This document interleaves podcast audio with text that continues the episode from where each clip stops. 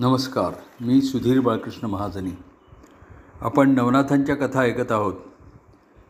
मागच्या तेराव्या अध्यायामध्ये आपण असं पाहिलं की जालंधराकडून मैनावतीनी योगदीक्षा घेतली आणि तिला नंतर असं वाटू लागलं की आपला मुलगा गोपीचंद यांनी पण असंच महाराजांकडून अनुग्रह घ्यावा.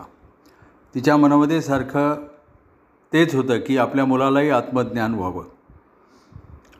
तर एकदा काय झालं की असा माघ महिन्याचे दिवस होते थंडीचे दिवस होते आणि राजप्रसादाच्या वरच्या म गच्चीमध्ये मैनावती सकाळचं ऊन घेत बसली होती.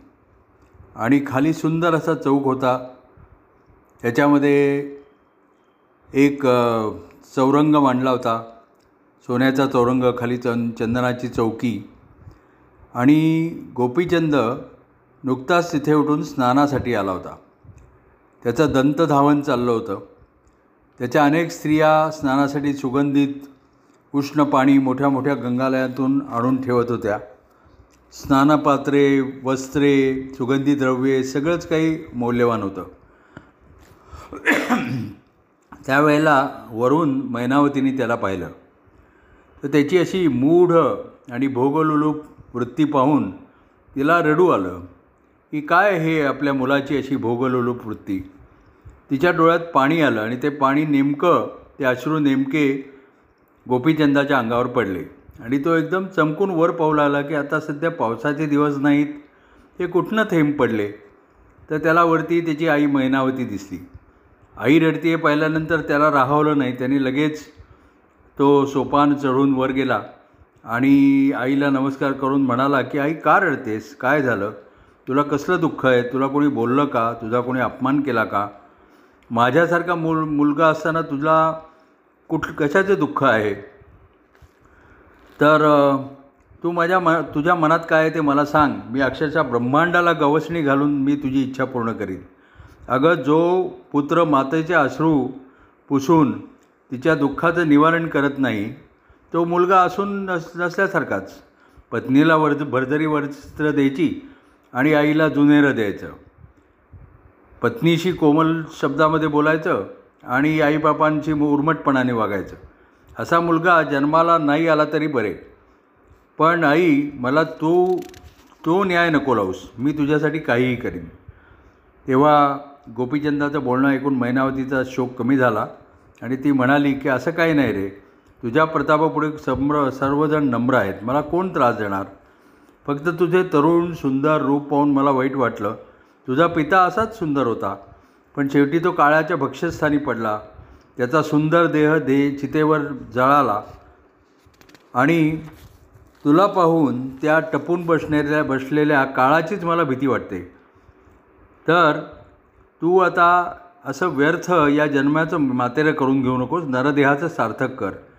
अरे नान नारद व्यास शुक याज्ञवल्क्य रामानुज कितीतरी भगवत भक्त या जन्माचं सार्थक करून चिरंजीव झाले अजरामर झाले. तू याचा काहीतरी विचार कर. तू चिरंजीव प्राप्तीसाठी तुला अनेक पंथ आहेत. चैतन्य पंथ आहे योगपंथ आहे आनंद पंथ आहे नाथ पंथ आहे. कितीतरी संत महात्मे त्या पंथातून जीवनाचं सार्थक करून घेत आहेत तू आपल्या आयुष्याचा काळ फुकट का घालवतोस? मला याचं वाईट वाटतं बाकी काही नाही. तेव्हा आईचं हे कळकळीचं बोलणं ऐकलं गोपीचंद म्हणाला आई तू अगदी सांगतेस ते खरं खरं आहे पण सध्या कोण असा अधिकारी पुरुष आहे महात्मा आहे की जो ब्रह्मदुपदेश देईल आणि परमतत्वाचं ज्ञान देईल?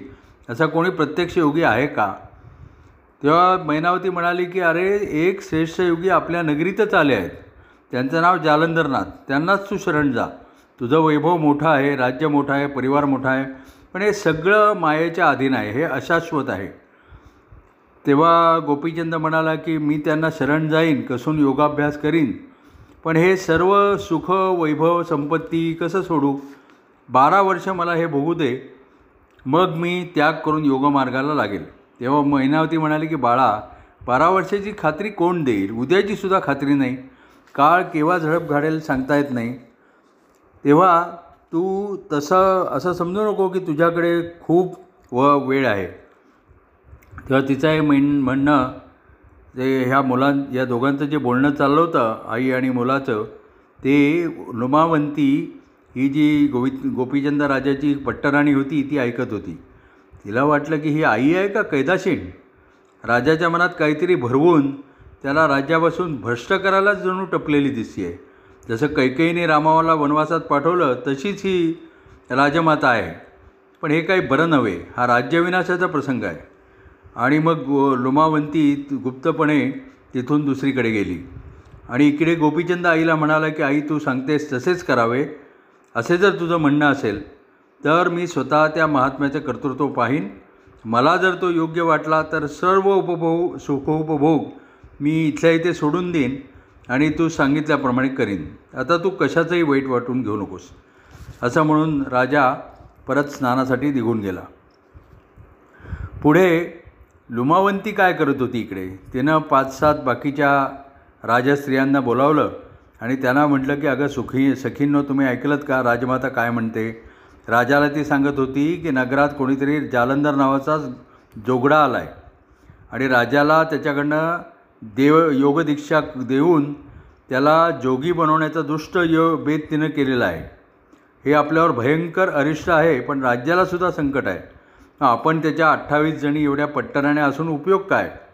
सगळं मातीमोल होईल परचक्र येईल आणि सगळं राज्य नष्ट होईल. आपण काहीही करून मैनावतीला आखलेल मैनावतीने हा जो बेत आखला आहे तो मोडून काढला पाहिजे. काय करायचं? बोला. मग त्या सगळ्या ज्या राजस्त्रिया होत्या त्या आपापले तर्क लढवू लागल्या. पण कोणाला काहीच सुचेना कारण राजाची सगळ्यांना भीती होती. तेव्हा मग लुमावंतीलाच उपाय सुचला. ती म्हणाली की मी आता असं करते की तो जालंधर का कोण जोगडा आला आहे ना त्याला गाठून त्याचाच नायनाट करते. पण आपण तरी हे काम कसं करायचं करणार? महिनावती तर त्याची भक्त बनलेली आहे तेव्हा आपल्यावरचं हे संकट राजालाच सांगावं. त्या जोगड्याकडून राजाला दीक्षा देऊन मग त्याला तीर्था तीर्थाटनाला जाऊ द्यायचं. आणि तो गेला की जालंधराला मोठ्या सन्मार्गाने राज्यावर बसवायचं आणि त्याच्याबरोबर सुखोपभोग घ्यायचे असा मैनावतीचा वेत आहे असं राजाला सांगायचं. म्हणजे तो त्याच्यावर संतापेल आणि त्याचा नाश करेल. तेव्हा त्यांचं असं बेत ठरलं. मग सगळ्याजणी आपापल्या ठिकाणी गेला. दिवसभर राजा त्याच्या राजकर्तव्यात गुंतला होता. पण रात्रीचं भोजन झाल्यावर तो निजण्यासाठी योगायोगांनी लुमावंतीच्या महारातच आला. आणि तिनं त्याची सर्व सेवा केली आणि तो प्रेमात आला तेव्हा ती त्याला म्हणाले की महाराज एक गोष्ट बोलू का? बोलले तरी तुम्ही रागवाल. नाही नाही बोलले तर पुढचं भविष्य भीषण भवितव्य कसं असेल याच्या विचाराने माझा जीव कासावीस होतो. त्या राजा म्हणाला भिवू नकोस काय आहे ते सांग. ती म्हणाली नाही मला तुमच्या क्रोधाची भीती वाटते. मला अभयवचन द्या मगच सांगते. मग राजाने तिच्या हातावर हात ठेवून न रागावण्याचं वचन दिलं. तेव्हा ती म्हणाली की खरं खोटं कोण जाणे? पण नाथ मैनावती मातेने तुम्हाला एक तो जालंधर योगी आलेला आहे नगरीमध्ये त्याच्याकडे पाठवून जोगी करण्याचे ठरवलं हे खरं आहे का? तुम्ही योगी झालात की तुम्हाला तीर्थयात्रेला पाठवायचं आणि जालंधराला आणून राज्यावर बसवायचं आणि त्याच्यासह भोग भोगायचे असा तिचा काहीतरी गुप्तभेद दिसतो आहे आमचं कु कुंकू बळकट म्हणूनच ही वार्ता आमच्या कानावर आली. खरं खोटं काय ते तुम्ही बघा. तेव्हा जालंदालाने तिचं हे हे गोपीचंदाने तिचं हे बोलणं ऐकलं आणि तो संतप्त झाला. लगेच तिथून बाहेर पडला. त्याने आपल्या विश्वासातले काही मंत्री आणि असे बळकट सेवक घेऊन तो त्या जालंधराचा शोध घ्यायला निघाला आणि त्यांनी तडकाफडकी रातोरात जालंधराला शोधून काढलं. त्याच्याजवळच एक कूप होता खोल कूप होता त्याच्यामध्ये त्याला ढकललं. आणि घोड्याची लीज शेण केर कचरा वगैरे त्या कोपा कुपामध्ये घालून जालंधराला त्यांनी पूर्णपणे काढलं सर्वांना गुप्ततेपणेची शक शपथ घातली आणि सर्व सेवक भयानी गप्प बसले. सर्वजण राजासह पुन्हा परत आले आणि तोपर्यंत मध्यरात्र उलटली. दुसऱ्या दिवशी सकाळी लोकांनी पाहिलं तर अरे इथे एक गोसावडा होता तो कुठं गेला? गेला असेल कुठेतरी हे तर काय साधू लोक काय साधू तो चलता भला. कुठेतरी गेला असेल. सगळीकडे बातमी पसरली. मैनावतीच्या एका दासीने तिला ती बातमी सांगितली. मैनावतीला मनातून खूप वाईट वाटलं पण तिनं काही ते बाहेर दाखवलं नाही. राजस्त्रियांनासुद्धा ही बातमी कळली की जालंधर कुठेही दिसत नाही तो बहुतेक नगर सोडून दुसरीकडे गेला असावा. बरं झालं संकट टळलं पीडा गेली. म्हणून त्यांनी निश्वास टाकले आणि लोमावंतीला त्यांनी धन्यवाद दिले. इकडे त्या कुपात पडलेल्या जालंधराचं काय झालं?